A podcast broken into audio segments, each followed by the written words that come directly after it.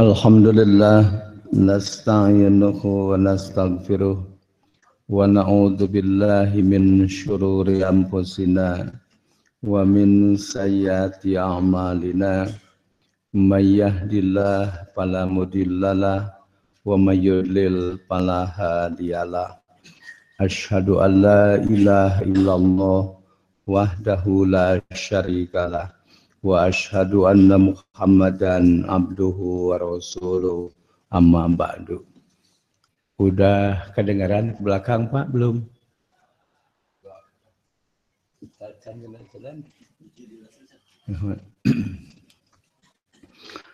Jemaah pengajian Ahad yang berbahagia, alhamdulillah pada pagi hari ini kita biasa dapat menyempatkan untuk hadir ke pengajian ini, dan tentu saja mudah-mudahan bertambah hari, bertambah meningkat keilmuannya dan ketakwaannya.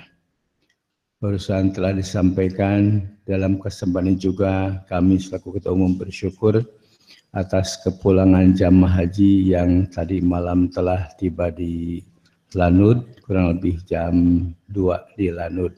Saya menjemput ke Purwakarta. Ditambah mudah-mudahan semua jemaah haji menjadi hajan mabrur, haji yang mabrur. Amin. Yang kedua, kami juga sampaikan selamat datang kepada jamaah pengajian dari Brebes yang sengaja dari Brebes satu bus datang pada pagi hari ini ingin mengetahui pengajian di pengajian Ahad ini. Dari tadi malam sudah datang. Mudah-mudahan mereka juga dinilai amal soleh si Allah Subhanahu wa taala. Amin. Judul ini ialah Ragam Manusia Dalam Berinfaq. Pada bulan yang kemarin, ragam manusia dalam pelaksanaan sholat. Ini ragam manusia dalam berinfaq. Tentu saja pertama, infak merupakan perintah dari Allah Subhanahu wa taala, juga dari Rasulullah, dan dalam pelaksananya masih beragam. Dalam kesempatan ini juga kami merasa bersyukur selalu menyampaikan doa sasak mulhurun kasyiro atas sumbangan dan bantuan dari Hoto Iman yang terus berdatangan ke Garut, yaitu ke PD Persis Kabupaten Garut yang menyeluruhkan sebagai posko rawan bencana di sana. Alhamdulillah terus berdatangan bantuan baik pakaian, makanan, termasuk juga sumbangan uang untuk bencana di Kabupaten Garut itu. Untuk itu sekali lagi menyampaikan jazakumullahu khairan. Bahkan bukan saja dari Indonesia, ada juga yang dari Korea. Jauh di Korea ada ngirim uang dari Korea ke PD Persis Garut, kurang lebih 10 juta lebih. Alhamdulillah ternyata banyak perhatian dari mereka. Dalam hal ini, satu, dalam berinfak, satu, ada manusia yang kikir untuk berinfak, atau zakat, infak, sodakoh. Firman Allah, A'udzubillahi minasyaitonirrajim, alladzina yabkhuluna wa ya'muruna an-nasa bil bukhli wa yaktumuna ma atahumullahu min fadli wa atadna lil kafirina adzabam muhina. Yaitu orang-orang yang kikir dan menyuruh orang lain berbuat kikir dan menyembunyikan karunia Allah yang telah Allah berikan kepada mereka, dan kami telah menyediakan untuk orang-orang kafir siksa yang menghinakan. Dalam ayat ini Allah menyinggung di mana-mana pihak orang manusia yang kikir untuk berinfak, untuk bersedekah. Bahkan saja bukan dirinya kikir, kepada yang lain pun menyuruh lagi untuk kikir. Dia kikir, yang lain pun menyuruh untuk kikir. ada yang seperti itu. Dan mereka menyembunyikan apa yang Allah berikan kepadanya. Di antaranya pernah ada seseorang yang Nabi melihatnya pakaiannya tidak layak, kemudian penampilannya. Nabi tanya, apakah punya harta? Ya, saya punya. Punya unta, coba lebih perlihatkan anugerah dari Allah itu, pakai atau yaitu sampai Nabi menyuruh seperti itu. Kalau punya harta, coba pakai. Jangan seperti itu. Berarti Nabi untuk menunjukkan bahwa memanfaatkan anugerah dari Allah. Bahkan ada kalau dalam bahasa Arab ada al-bukhlu, ada as-suhu. Al-bukhlu kikir kepada yang lain.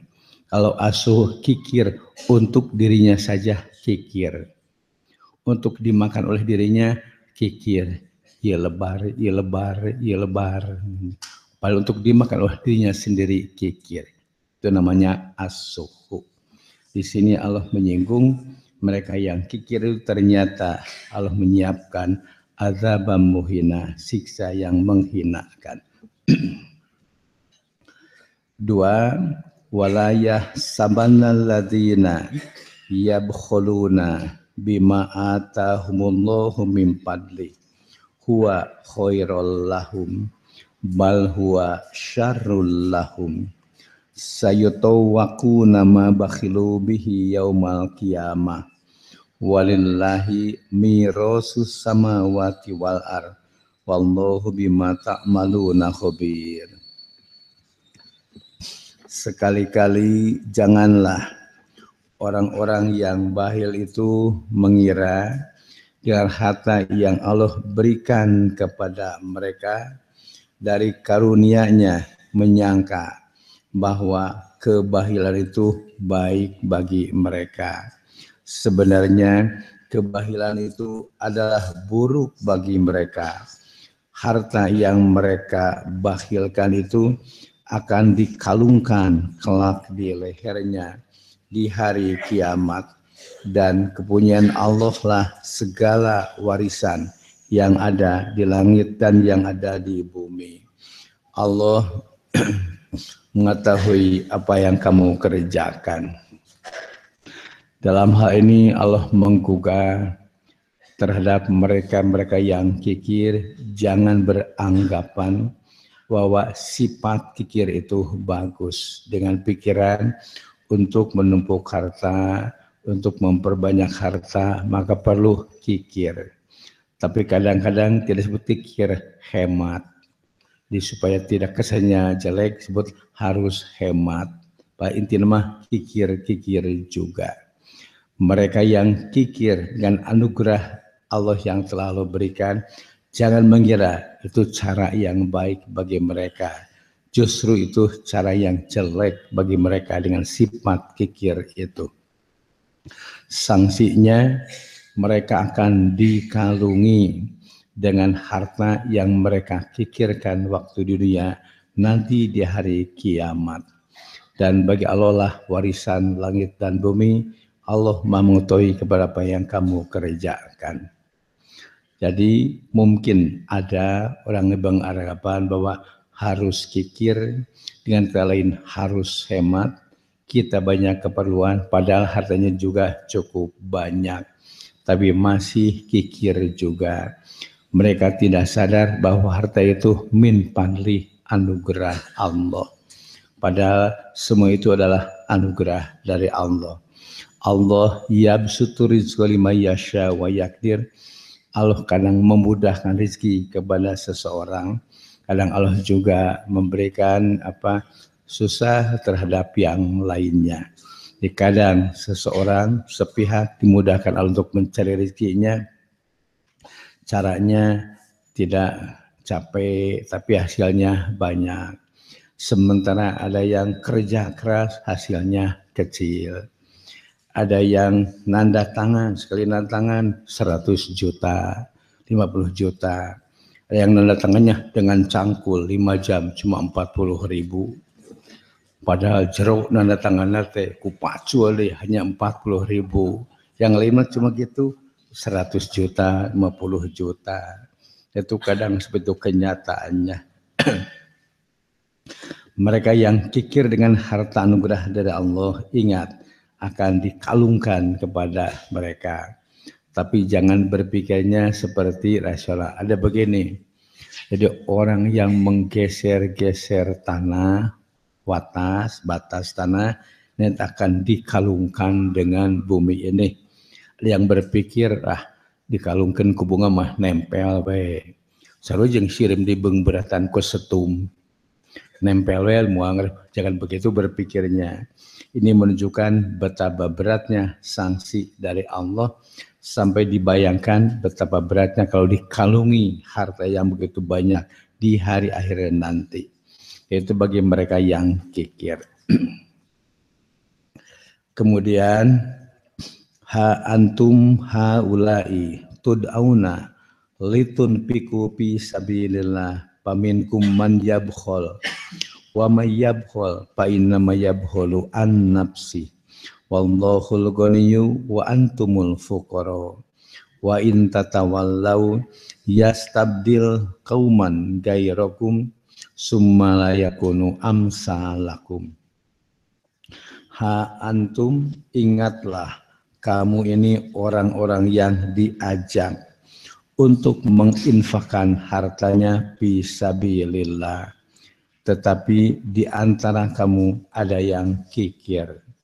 Dan siapa yang kikir, hakikatnya kikir merugikan dirinya sendiri. Allah Maha Kaya, tidak butuh bantuan, dan kamu sebetulnya yang fakir. Dan jika kamu berpaling, Allah bisa saja mengganti dengan satu kaum selain kamu, kemudian kaum yang seperti kamu bisa dihapuskan atau tidak ada. Dalam ayat ini juga Allah menggugah bahwa kamu sekalian dituntut untuk sadar menginfakkan hartanya di jalan Allah. Tapi kadang ada yang kikir, kadang ada yang mudah untuk berinfak. Maka yang kikir hakikatnya merugikan dirinya sendiri. Allah Maha Kaya, dan perintah infak bukan berarti Allah butuh untuk diinfaki. Tapi Allah mencoba sampai mana kesadaran hamba-hambanya untuk berinfak, yang semua dari anugerah Allah.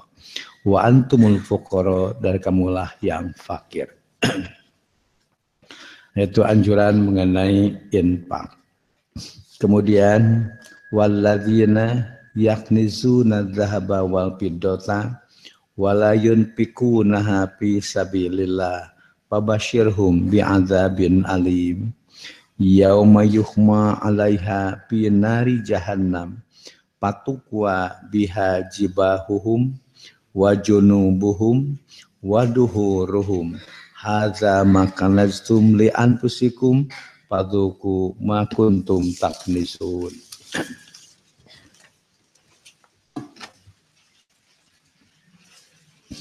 Dan orang-orang yang menyimpan emas dan perak dan tidak menginfakkannya pada jalan Allah, maka beritahukanlah kepada mereka bahwa mereka akan mendapat siksa yang pedih. Pada hari dipanaskan emas perak itu dalam neraka jahanam, lalu dibakar dengannya dari mereka lambang dan punggung, lambung dan punggung mereka, lalu dikatakan kepada mereka, inilah harta bendamu yang kamu simpan untuk dirimu sendiri. Maka rasakanlah sekarang akibat dari apa yang kamu simpan itu.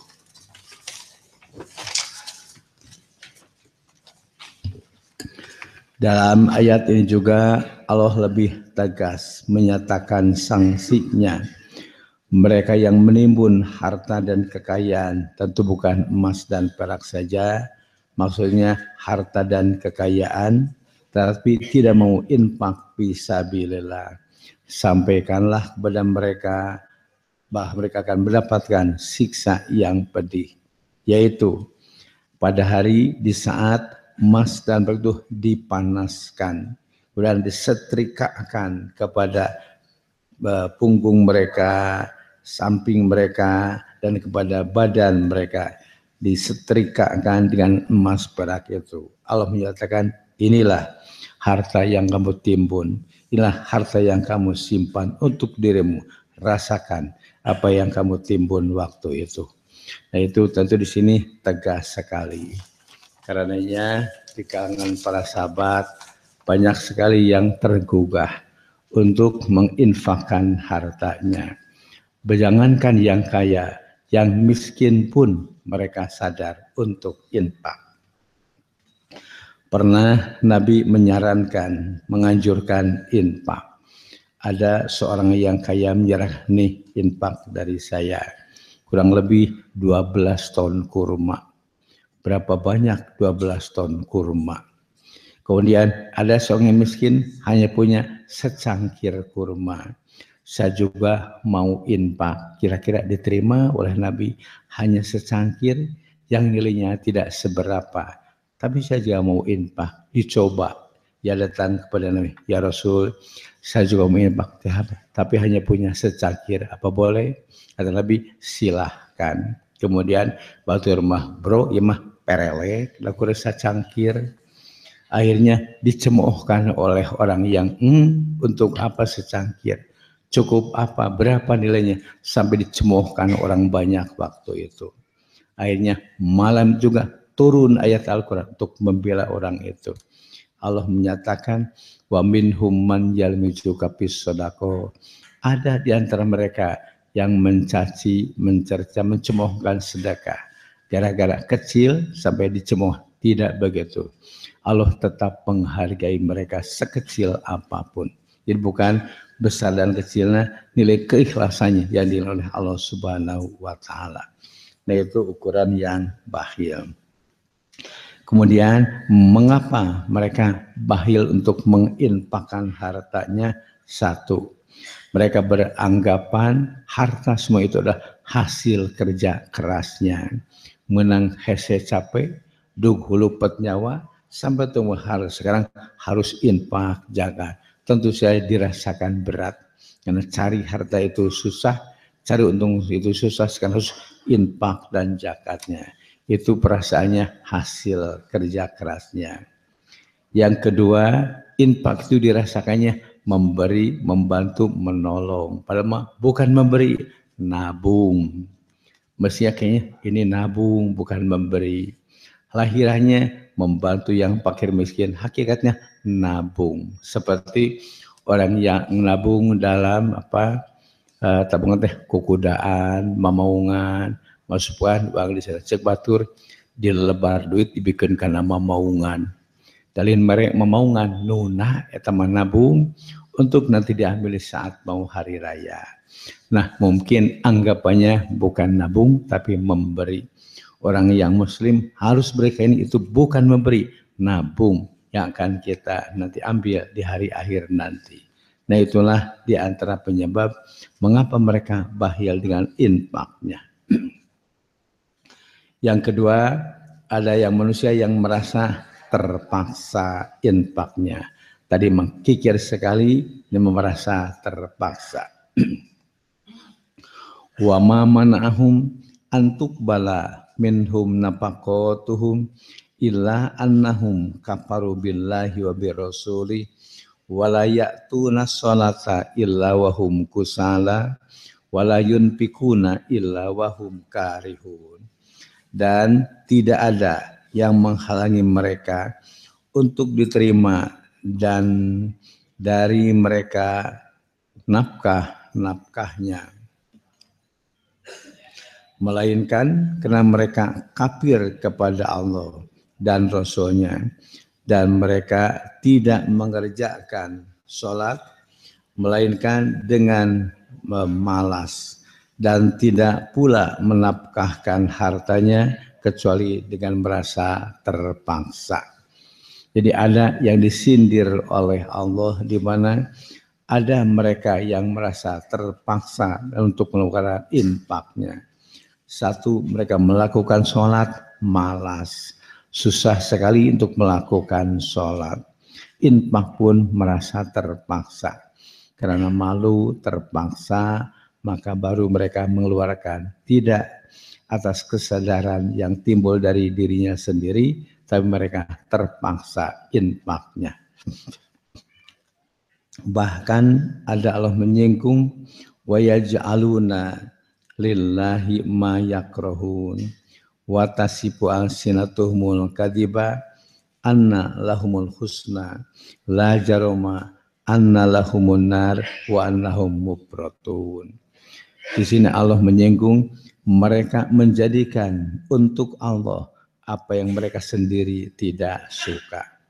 Mereka telah mensifati lisan mereka dengan dusta, bahwa bagi mereka al-husna yaitu kebaikan. La jaroma, tidak ragu lagi bahwa bagi mereka neraka dan mereka akan segera dimasukkan ke dalamnya. Maksudnya Allah menjinggung bahwa ada di antara manusia yang merasa terpaksa untuk mengeluarkan infaknya, bahkan menginfakkan yang tidak layak atau merasa terpaksa. Mereka persiapkan untuk Allah apa yang mereka sendiri sudah tidak suka. Baik umpamanya waktunya, hartanya, kekayaannya, dalam artian berkurang mah pasesaan yang mereka siapkan untuk infak itu tidak betul-betul atas penuh kesadaran. Dengan kata lain, yang tidak terpakai baru diberikan, kemudian waktu yang sudah tersisa baru dimanfaatkan. Bukan artinya jelek, tapi memilih yang kurang layak. Nah itu ada yang disinggung Allah seperti itu. Ada dulu sindiran, ayah merenan, kapasan budak nugus baung. Budak nugus baung kapasan terenkeun.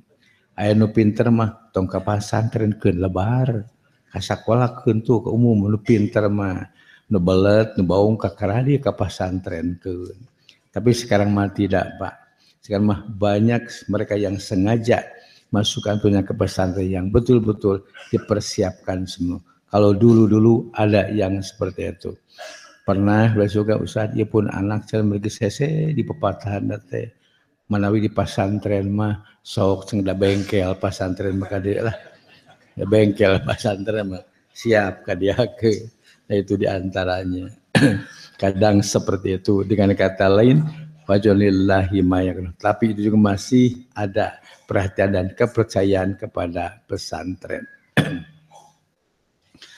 Pernah ada seorang perwira dari Bandung memasukkan anaknya ke pesantren kami ke Garut Keranca Bango. Padahal dia sengaja disindir oleh di kantornya. Mengapa katanya anak di pesantrenkeun? Na teu boga biaya di pesantrenkeun. Padahal pesantren mah terkenal nu teu boga biaya meureunna. Nah, dia dijawab, bukan gitu katanya. Cari orang yang pintar gampang. Cari sarjana gampang. Cari yang soleh susah katanya. Anak saya mau cina soleh aja dulu, cina kepasan kena gampang ilmu yang lainnya. Dia jawab seperti itu aja usaha cina kepada mereka. Padahal dia itu kolonel waktu itu. Dianggap heran mengapa memasukkan anaknya ke pesantren tidak kepada sekolah-sekolah unggulan. Padahal justru untuk itu. Nah itu diantaranya. Jadi mungkin ada beberapa lembaga yang diperlukan. Satu, ada lembaga yang menyiapkan waladin sohihin, putra-putra orang-orang yang sehat. Seperti rumah sakit, puskesmas, klinik, itu menyiapkan untuk menyehatkan fisik manusia.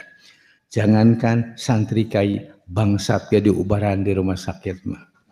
Di pasar mah digebugan, tinggalan rumah sakit mah diubaran.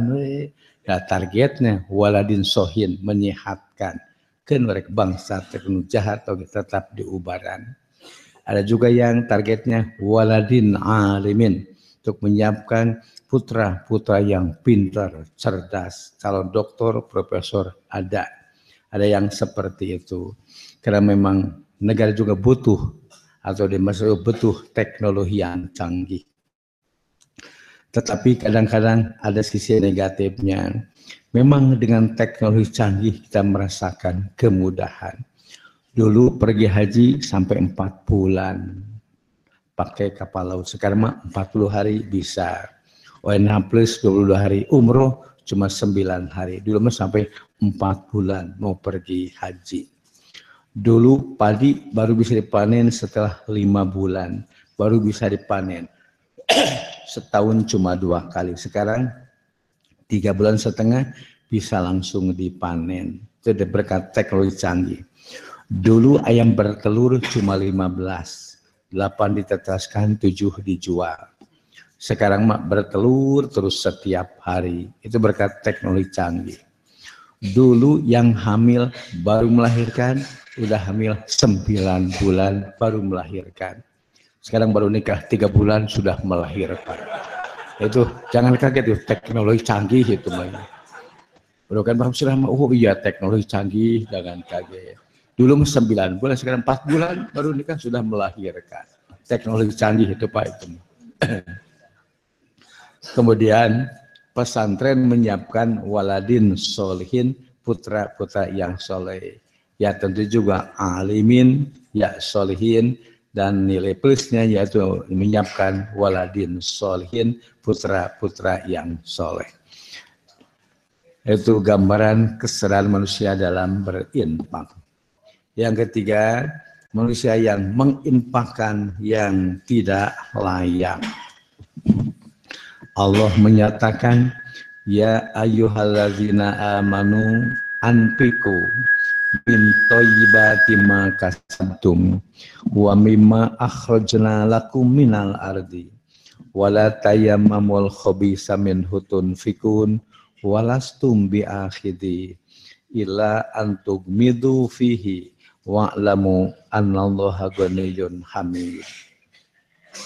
Wahai orang-orang yang beriman, nafkahkanlah di jalan Allah sebagian dari hasil usahamu yang baik-baik dan sebagian dari apa yang kami keluarkan dari bumi untuk kamu, dan janganlah kamu memilih yang buruk-buruk, yang jelek, lalu kamu menafkahkannya daripadanya padahal kamu sendiri tidak mau mengambilnya melainkan dengan memejamkan mata terhadapnya. Dan ketahuilah bahwa Allah Maha Kaya lagi Maha Terpuji. Dalam ayat ini Allah menyinggung intinya wala tayammul khabisa minhu tunfiqun. Jangan memilih infak yang jelek untuk kamu infakkan padahal kamu sendiri tidak mau kalau diberi barang seperti itu. Tapi infakkanlah yang layak. Itu diantaranya yang disinggung dalam ayat ini, jangan memilih yang jelek. Diantaranya kadang-kadang saya melihat kalau ibu-ibu mau pergi ke kondangan, milih baju butut KB, salomari butut KB, reka kondangan. Hari itu juga ada yang miskin bu, barangkali ada baju bekas, pilih deh butut KB ayat nama. Tadi marek keondangan butut KB, infak kadang jadi wutuh KB. Kadang seperti itu. Nah, itu diantaranya. Bahkan kadang-kadang ada yang menurut kita ya sudah luar biasa. Ada artis yang punya sepatu saja 3.000 pasang. Keringnya yagian suku 2. Sepatu 3.000 pasang. Istri Presiden Marcos beliau dulu punya 2.000 pasang minyak untuk sepatu saja, belum pakaian yang lainnya. Padahal tentu tidak semuanya dipakai, tapi persiapan seperti itu. Maka wajar sekali kalau Allah juga menganjurkan infak dari yang baik yang telah Allah anugerahkan kepada mereka. Hakikatnya bukan untuk orang lain, tapi untuk dirinya sendiri. Kemudian ada juga jangan infak karena ria. Ini belum tertulis. Karena ria ini puji. Infaknya besar. Tapi kadang-kadang dasarnya riaan. Karena ria. Allah menggambarkan perumpamaan yang infak bisabilah dengan penuh kesadaran atas dasar iman seperti satu biji jadi 7 tangkai, satu tangkai 100, berarti 1 dapat jadi 700 kali lipat. Berarti 1 dilipatkan menjadi 700. Tapi ada juga infak 700 jadi hiji-hiji acan. Seperti yang Allah menggambarkannya, seperti ada batu terhampar, simpan tanah di atasnya, datang hujan yang lebat, bersih, tidak tersisa sedikit pun. Dengan kata lain, infak 700 jadi hiji-hiji acan. Ya infak karena riaan, ingin dipuji orang. Kemudian ada manusia yang menginfakkan selebih dari keperluannya. Allah menggambarkan wayas aluna kama dayunpikun kulil afwa. Kadzalika yubayyinullahu lakumul ayati la'allakum tatafakkarun. Dan mereka bertanya kepadamu apa yang mereka harus infakkan? Katakanlah yang lebih dari keperluan. Demikianlah Allah menerangkan ayat-ayatnya kepadamu supaya kamu berpikir. Ada yang bertanya bagaimana cara infak. Kemudian Allah menyatakan kulil apa? Infakkan selebih dari keperluan kamu. Silahkan infakkan. Maksudnya utamakan dulu keperluan kamu sendiri. Ada lebihnya silahkan infakkan. Tapi kadang-kadang susah, ada yang lebih itu. Ada sisa, belikan lagi ini, akhirnya nggak ada yang sisanya. Padahal itu sudah betul-betul al-afa, lebih dari keperluan. Pernah ada seorang sahabat datang, ia menyedekahkan sebutir emas hampir sebesar telur. Kata Nabi, dari mana kamu nanti? Wah, saya minta-minta aja pada yang lain. Dilempar oleh Nabi. Kamu infak, sementara kamu mengharapkan bantuan Allah. Pakai dulu oleh kamu. Nah itu jadi coba pakai dulu oleh kamu. Ada lebihnya baru infakkan. Bahkan ada Nabi memerintahkan sahabat banyak, ya Rasulullah saya punya uang, infakkan untuk dirimu sendiri. Untuk kepentingan kamu sendiri silahkan infakkan. Untuk kamu sendiri. Masih ada ya Rasul, berikan kepada istrimu. Masih ada, berikan kepada keluargamu. Masih ada, silahkan. Tergantung kamu siapa yang lebih layak untuk diberi. Itu kadang seperti itu. Nah itu infak selebih dari keperluan yang kita perlukan dalam artian kebutuhan yang primer. Bukan kahayang, tapi keperluan, bukan keinginan. Itu yang pertama. Ini untuk mewadahi mereka yang mungkin masih banyak kebutuhan silahkan. Pentingkan lu kebutuhan kamu sendiri baru ada sisinya infakkan. Yang kedua, ada manusia yang memilih yang terbaik untuk infak. Allah menyatakan lan tanalul birra hatta tunfiqu mimma tuhibun wa ma tunfiqu min syai'in fa innallaha bihi alim. Kamu tidak akan meraih, mendapatkan kebaikan sampai kamu sadar menginfakkan apa yang kamu cintai. Dan apa yang kamu infakkan sesuatu, Allah pun maha tahu. Dalam ayat lain, wa'atal mala ala hubbihi dawil kurba wal yatama wal masakin wabnas sabil wasailin wapirriko. Dan ciri mereka yang beriman, mereka sanggup meluarkan harta. Padahal mereka sendiri cinta harta, butuh harta.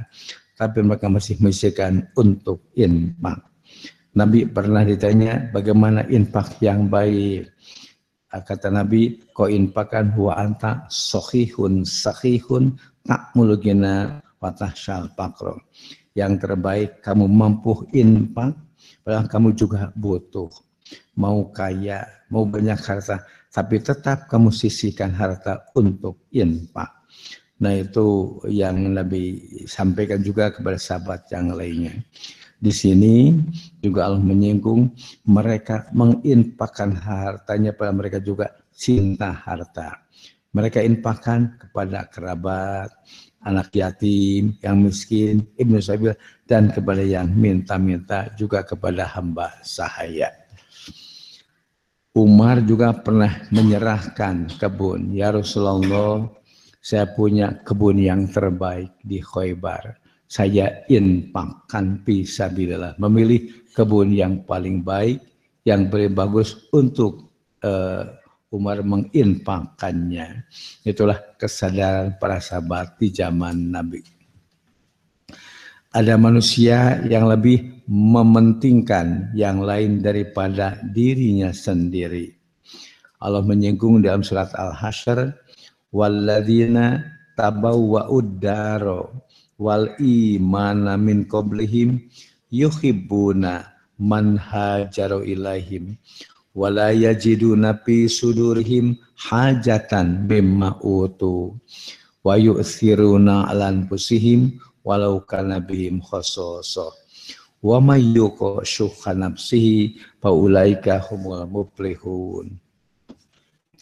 Dan orang-orang yang telah menempati kota Madinah, itu sahabat Ansor, dan telah beriman sebelum kedatangan mereka orang Muhajirin. Mereka orang Ansor mencintai orang yang berhijrah kepada mereka Muhajirin, dan mereka orang Ansor tiada menaruh keinginan dalam hati mereka terhadap apa-apa yang diberikan kepada mereka Muhajirin, dan mereka mengutamakan orang-orang Muhajirin atau atas diri mereka sendiri, sekalipun mereka dalam kesusahan. Dan siapa yang dipelihara dari kekikiran dirinya, mereka itulah orang yang beruntung. Ada lagi derajat yang paling dalam berinfak, yaitu sampai bisa mengutamakan yang lain daripada dirinya sendiri. Ini kisah orang Ansor yang menyambut kehadiran Muhajirin. Saat ada tamu baru datang hijrah, Nabi tanya, siapa yang sanggup menjamu tamu? Kata seorang, biar, saya siap untuk menjamu tamu. Tapi belum mengecek ke dapurnya ada tidak, langsung saya sanggup untuk menjamu tamu, pada belum ngecek dapurnya. Saya cek ke dapurnya, nggak ada lagi, cuma ada sepiring, katalah sepiring nasi, sepiring. Kemudian gimana kita udah nyanggupi mereka untuk dijamu? Kata, ya cuma segini, gimana ini? Biarlah. Gimana anak kita kalau nggak makan malam ini? Biarlah. Paling juga nangis, kita serahkan saja kepada menjamu mereka. Saat mau menjamu, kemudian dipadamkan lampunya, pribumi, api apa yang kutrak-ketrek, kena piring, ceplak, padahal mah tidak. Dibarengi makan, pasti nggak kenyang. Kalau tidak dibarengi, pasti dia malah udah, aduh maaf aja lampunya padam. Padahal dia pakai tenis, seperti yang makan kutrak-ketrek kala piring, padahal tidak. Malam juga turun ayat ini, wa yusiru al-anfusimu alaukan nabim khasasa, sampai mereka mementingkan penyalaan daripada dirinya sendiri. Nilai materinya cuma sepiring, tapi dianggap nilai yang paling baik dalam Al-Quran, yaitu sanggup mementingkan yang lain daripada dirinya sendiri. Yaitu kadang seperti kesadaran mereka para sahabat dalam berinfak. Di orang mah paling pentingkan yang lain, kalau jalan maghrib ningali berak munding tai munding ken antap antong di bejaan katica ku batur, atau aduh ayam penting batur mangih timuning cenah katica ku batur deui mani atoh teh katica ku batur surat. Padahal bukan seperti itu ya. Di sini ditekankan coba milik kepentingan yang lain dalam berinfak. Nah itu ukurannya. Jadi sahabat sampai bisa sejauh itu melaksanakan kesadaran dalam berinfak. Kemudian ada mereka yang sadar infak di waktu susah dan senang. Allah menyinggung dalam Al-Quran, alladzina yunfikuna fis-sarra'i wad-dharra'i wal kadhiminal ghaidho wal 'afina 'anil nas wallahu yuhibbul muhsinin, yaitu orang-orang yang menafkahkan hartanya baik di waktu lapang, senang maupun sempit, dan orang yang menahan amarahnya dan memaafkan kesalahan orang. Allah menyukai orang yang berbuat kebaikan. Bahkan di antara para sahabat ada yang sanggup menginfakkan hartanya, bukan saja di waktu senang, waktu susah, waktu sehat, waktu sakit, masih tetap bisa menginfakkan hartanya. Yang disinggung oleh Allah seperti itu. Mengapa? Mereka tentu saja yakin bahwa perbuatan itu perbuatan yang paling afdol bagi mereka. Saya bisa terus melaksanakan infak di saat bagaimanapun juga. Fis-sarra'i wad-dharra'i. Sambil juga mampu menahan amarahnya dan pemaaf bagi yang lain. Itu diantaranya. Kemudian tadi yang disinggung oleh Ustadz Dadan, ada beberapa imbalan. Ada yang imbalannya yaitu Allah akan tambah mereka. Di ayat Al-Quran ada la in syakartum la azidanakum. Kalau kamu bersyukur kan kami tambah kembali. Tapi mestinya la azidanakum itu maf'ul bihnya dua. Seperti Rabbi zidni ilma, dua maf'ul bihnya. Pajada humuluh marodo, dua mau. Ini cuma satu, la ajidanakum. Pasti kami menambah kamu sekalian. Tambah apa? Dia disebut maf'ul bih yang kedua. Itu menunjukkan umum. Jadi tambah apa? Tambah pahala, tambah berkah, tambah kepuasan, tambah penghormatan. Itu tambah itu banyak. Bukan tambah harta saja, tapi tambah keberkahan. Nah itu diantaranya janji Allah la in syakartum la azidanakum. Tapi yang kafir pun tidak dijamin berkurang. Walain kafartum, dan jika kamu kufur akan kami kurangi, tidak. Tapi ingat inna azabi lasyadid, siksa kami itu pedih. Itu yang pertama menjanjikan la in syakartum la azidanakum. Kalau dilihat dari sisi bahasa sampai menggunakan dua taukid. La dan nun taukid itu menunjukkan mukhotobnya yang diajak bicaranya barangkali yang kira-kira menolak atau kurang percaya. Maksudnya ada begini, kalau kira-kira orang itu mudah percaya jangan pakai pengeras arti. Kata seorang ustadz kepada muridnya, cukup abu kak marid, nah bapak kamu sakit pulang dulu, cukup, jangan pakai taukid. Pasti santri percaya kepada gurunya. Kalau kira-kira ragu-ragu, pakai pengeras arti. Inna abaka marin, sungguh ayahmu itu sakit. Mengapa kelihatan kurang percaya? Kalau kira-kira mau menolak, mana mungkin bapak sakit meninggal, tidak, nggak mungkin. Double taukid. Inna abaka lamaridun, sungguh betul-betul ayahmu sakit.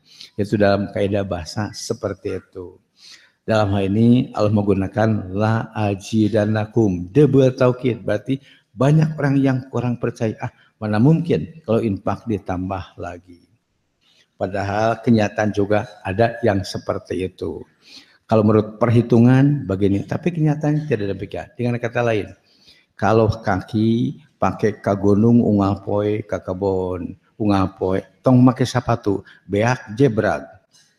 Kalah ka jebrag, kudana medempes tate. Nah kalah ka jebragnya, tah laji dan nakum tate. Lengen pakai macul, dempes sasangalun. Kalah sasangalun kararandel. Tak-tak pakai nanggung, deklok pupunakan. Kalah pupunakan tuh laji dan nakum. Sektori mukul deklok tate. Tapi jadi pupunakan. Nah kadang itu juga di luar perhitungan kita. Itu diantaranya. Juga Allah menjanjikan, wa man tuqbisa'in fahuwa yuhlifuh, apa yang kamu infakkan, Allah akan ganti lagi. Jadi Allah menjanjikan akan mengganti lagi infak kamu. Nah itu juga yang Allah melipat gandakan infaknya. Itu ada beberapa dalam konteks ayat tersebut. Dijanjikan ditambah, dijanjikan diganti.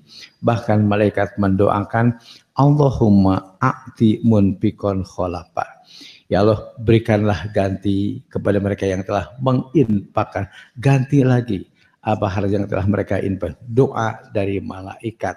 Allahumma a'ti munfikon kholafa. Yang dilipat gandakan sampai 700 kali lipat. Semua itu tentu saja harus dilandasi dengan iman karena Allah, atas kesadaran bahwa harta ini adalah anugerah dari Allah. Wajar kita menginfakkan sebagainya untuk kepentingan agama. Dan harta merupakan modal jihad. Allah menyatakan wajahidu bi amwalikum wa anfusikum, jihadlah dengan modal amwal dan anfus, harta juga modal untuk berjihad, sangat diperlukan sekali. Demikian juga di versi itu banyak sekali program-program yang tentu membutuhkan bantuan-bantuan, uluran-uluran tangan untuk mengembangkan terus perjuangan kita. Nah itulah dengan infak. Mudah-mudahan kita semua mendapatkan hidayah dari Allah untuk menyadari pentingnya infak dan hakikatnya, bukan untuk yang lain tapi untuk diri kita sendiri sebagai tabungan tabanah akhirat untuk kita nanti raih atau memetik hasil di hari akhir nanti. Demikianlah yang dapat saya sampaikan, barangkali ada dialognya. Ada pertanyaan, Ustaz? Ini satu SMS tapi isinya 4 pertanyaan ini. Yang pertama, Ustadz, bagaimana kalau infak itu dari uang pinjaman?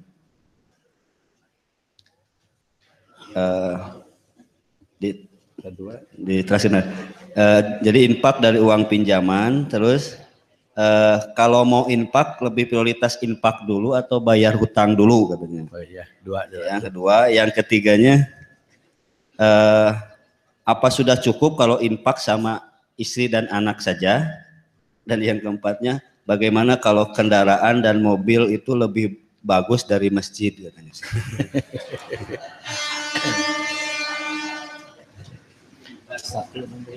Dari pinjaman, satu infak dari pinjaman. Boleh infak dari hasil pinjaman.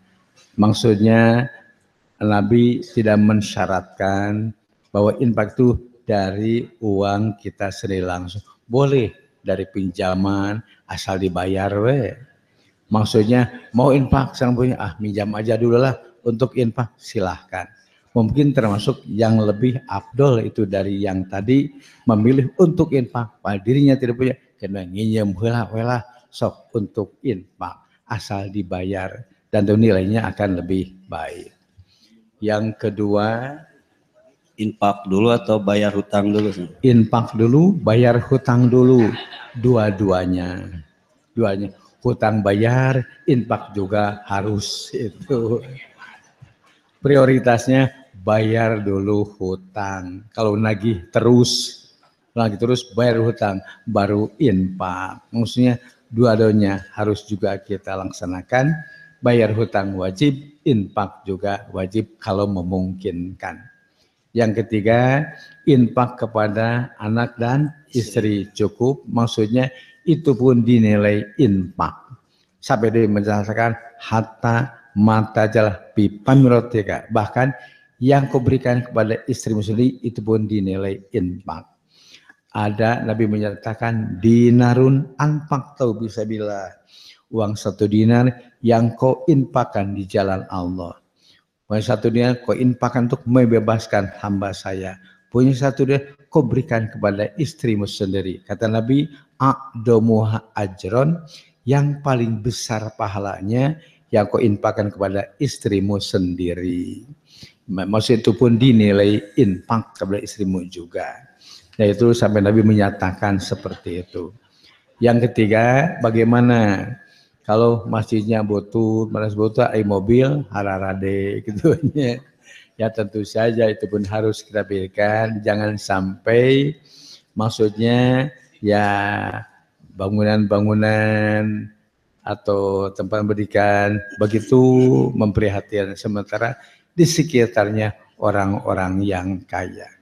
Pernah saya masuk satu daerah kaget sekali, kok di sekitarnya itu bagus sekali bangunannya.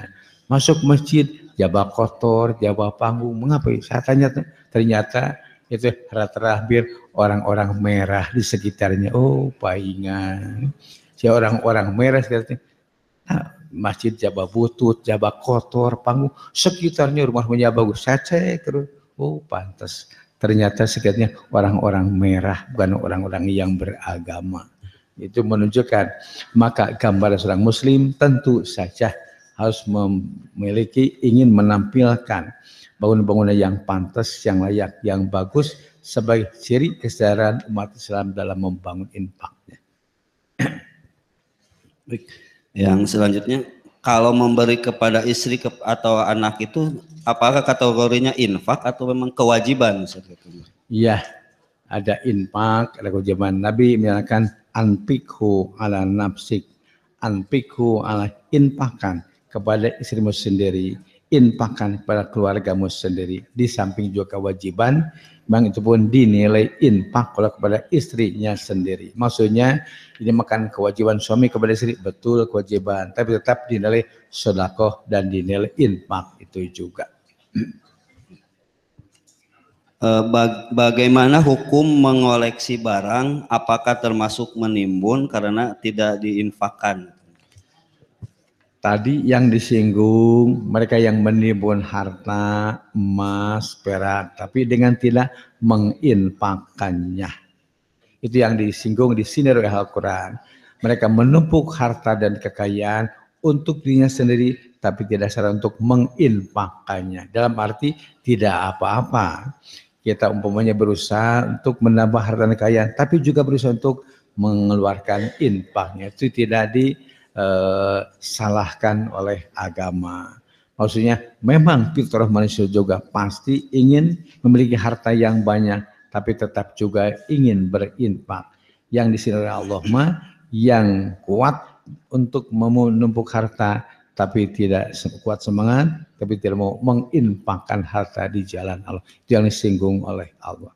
Ternyata zaman Nabi juga Abdurrahman itu orang yang kaya, konglomerat, tapi tidak disela oleh Nabi karena mereka tetap menginfakkan hartanya di jalan Allah. Bagaimana sebagian harta yang diinfakkan ada hasil korupsi, bagaimana cara tobatnya? Tobatnya tadi hukum begitu. Ada Allah tidak menerima yang baik kecuali yang baik. Allah tidak menerima sedekah min gulurin. Menerima sedekah dari harta yang haram, dari hasil usaha yang haram. Walau diinfakkan tetap tidak ada nilai. Mengapa? Hasil usaha yang haram dengan kali hasil korupsi itu tentu saja tidak akan nilai infak di sisi Allah. Tobatnya bagaimana? Tobatnya hentikan saja praktek-praktek korupsinya. Bertobatlah kepada Allah, itulah saja cara-cara untuk bertobat dari perbuatan yang salah dan tidak mengulangi lagi. Ini di luar tema Ustaz. Kalau saya ingin menjadi hafiz Quran, apakah harus dari juz pertama atau dari juz amma dulu gitu? Untuk menghafal Al-Quran silahkan baca dulu yang paling mudah. Pakra'u matayasrum, baca apakan yang sekiranya juga lebih mudah seperti surat-surat yang pendek dari juz amma silahkan untuk mencoba menghafal, tidak langsung menghafal Al-Baqarah, Al-Maidah yang banyak, silahkan menghafal dulu surat-surat yang pendek bisa. Kemudian tentu saja dalam usaha tahfidz itu asal kita serius, insya Allah bisa. Maksudnya jangan begini, berapa juz Al-Quran? 30 juz. Udah hafal berapa juz? Baru juz ke 30 surat terakhir. Baru Anas. berapa surat Al-Quran? 114 surat. Sudah berapa? Baru 4. Kulhu, Fatihah, Palak, Binas. Tinggal 110 deui begitu. Insya Allah dengan rajin terus, insya Allah bisa menambah hafalan kita dan penguasaan kita terhadap Al-Quran. Asal dengan niat yang kuat. Buktinya, dari usia berapa tahun zaman Nabi mulai menghafal Al-Quran? Bukan dari usia SD, dari usia 40 zaman Nabi iman. Nabi kan usia 40 angkatan Nabi, baru Nabi mulai turun Al-Quran. Sahabat yang lainnya, dari usia 40 mereka baru mulai menghafal. Banyak yang hafal Al-Quran pada mulai menghafal dari usia 40. Itu di zaman para sahabat, karena kuatnya niat untuk menghafal Al-Quran. Insya Allah Al-Quran paling mudah untuk dihafal. Dua deh Ustaz. Gimana hukumnya bagi orang yang hidupnya mengandalkan minta pada saudaranya, sedangkan dia masih mampu, cuman malas saja bekerja? Iya. Ini tentu saja Nabi pun pernah marah. Ada seseorang yang untuk meminta bantuan kepada yang masih kuat, masih kakak. Nabi dia langsung berikan, nih bawa golok, ngambil kayu bakar, jual ke pasar, kata Nabi. Kamu masih punya potensi, masih kuat, jangan minta-minta. Maka masih bisa, silahkan usaha. Nih, Nabi berikan golok, ngambil kayu bakar, jual ke pasar. Nah itu berarti manfaatkan potensi yang ada. Kata Nabi, tidak halal minta-minta kecuali itu orang sangat butuh sekali itu. Sampai orang sekitarnya pun betul ya orang-orang yang susah sekali. Ada sampai persyaratan. Nabi nyatakan tidak halal minta-minta. Maka Nabi pernah dalam baiatnya jangan wa'anla asal, jangan meminta kepada seseorang selama kamu masih mampu. Sampai jatuh cambuk aja tidak menyuruh orang lain. Ambil sendiri sampai seperti itu. Tapi menyarankan manfaatkan potensi yang ada. Jangan sampai senang dengan minta-minta pada potensi yang masih ada. Yang terakhir, bagaimana mengumumkan kematian seseorang di masjid katanya? Sekadar mengumumkan kematian boleh.